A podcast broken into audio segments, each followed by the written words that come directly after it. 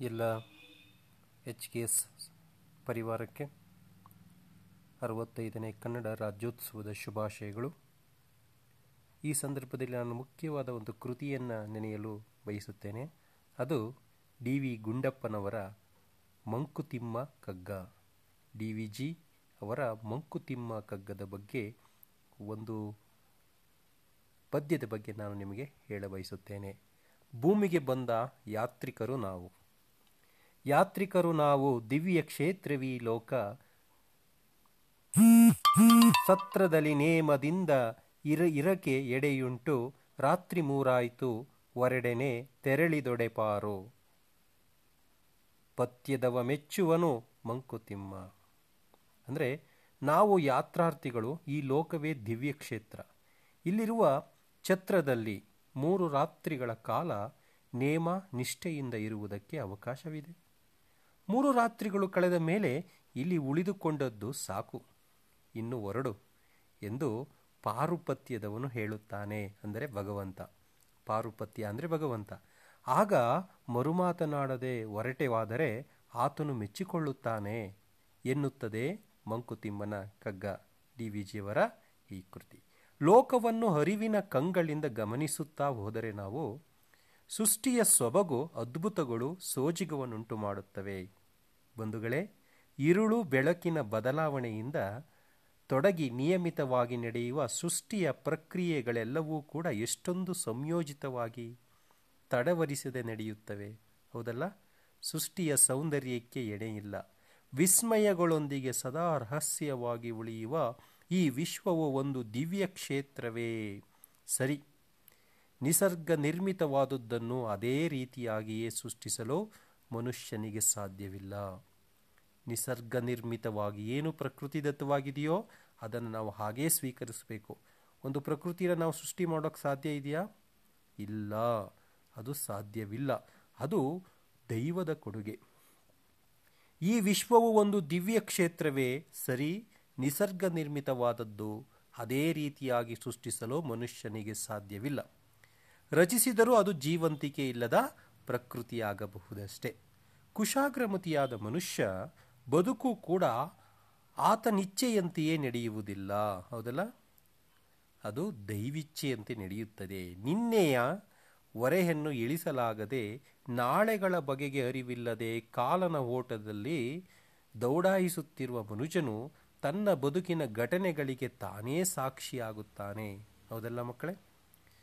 ಎಲ್ಲ ಘಟನೆಯಲ್ಲಿ ಮನುಷ್ಯನೇ ಕಾರಣ.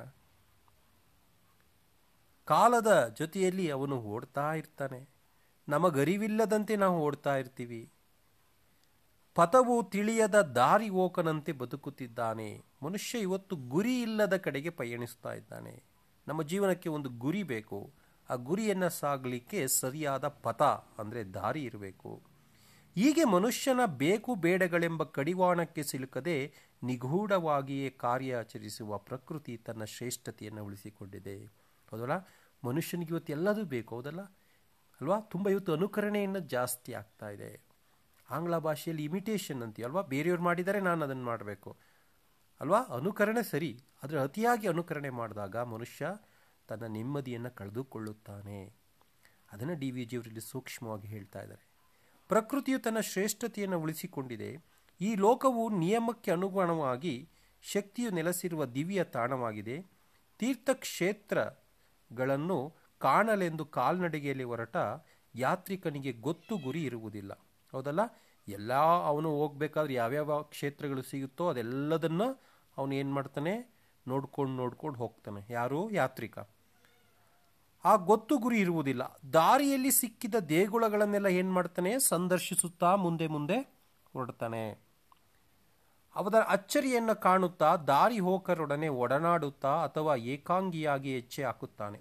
ಆಕಸ್ಮಿಕವಾಗಿ ಬಂದು ಎರಗುವಾಗ ಆಘಾತಗಳಿಗೆ, ನೋವು ಸಂಕಟಗಳಿಗೆ ಧೃತಿಗಿಡದೆ ಸಹಿಸಿಕೊಳ್ಳುತ್ತಾನೆ. ಅಂದರೆ ಕಷ್ಟ ಬಂದಾಗ ಸಹಿಸ್ಕೋಬೇಕು. ಮನುಷ್ಯನಿಗೆ ಕಷ್ಟ ಬರುತ್ತೆ, ಹೌದಲ್ಲ? ಯಾರ ಜೀವನವೂ ಕೂಡ ಹೂವಿನ ಹಾಸಿಗೆಯಾಗಿರೋದಿಲ್ಲ. ಪ್ರತಿಯೊಬ್ಬರ ಜೀವನವೂ ಕೂಡ ಕಷ್ಟವಾಗಿರುತ್ತೆ. ಆ ಕಷ್ಟ ಬಂದಾಗ ನಾವು ಸಹಿಸ್ಕೋಬೇಕು. ಏಕೆಂದರೆ ಸುಖ ಕೊಟ್ಟಾಗ ದೇವರನ್ನು ನಾವು ಹೊಗಳುತ್ತೀವಿ. ಕಷ್ಟ ಕೊಟ್ಟಾಗ ಯಾಕೆ ಸಹಿಸ್ಕೋಬಾರ್ದು ಅನ್ನೋದು ಈ ಸೂಕ್ಷ್ಮ ಗ್ರಂಥದಲ್ಲಿ ಇದೆ. ಆ ಯಾತ್ರಿಕ ಏನು ಮಾಡ್ತಾನೆ? ಇರುಳಾದಾಗ ಯಾವುದೋ ಮಂಟಪಕ್ಕೆ ಹೋಗ್ತಾನೆ, ದೇಗುಲಕ್ಕೆ ಹೋಗ್ತಾನೆ, ಅಥವಾ ಯಾವುದೋ ಛತ್ರದಲ್ಲಿ ಆಶ್ರಯವನ್ನು ಪಡಿತಾನೆ. ಸುಂದರವಾದ ತಾಣವೆಂದು ಸುಂದರವಾದ ತಾಣವೆಂದು ಅಲ್ಲಿ ಇಳಿದುಕೊಂಡು ಆಶ್ರಯವನ್ನು ಪಡೆಯುತ್ತಾನೆ. ಅನುನಯದಿಂದ ಆತಿಥ್ಯವನ್ನು ನೀಡಿದರೆಂದೋ ಯಾವೆಡೆಯಲ್ಲೂ ಆತ ಹೆಚ್ಚು ಕಾಲ ತಂಗುವುದಿಲ್ಲ.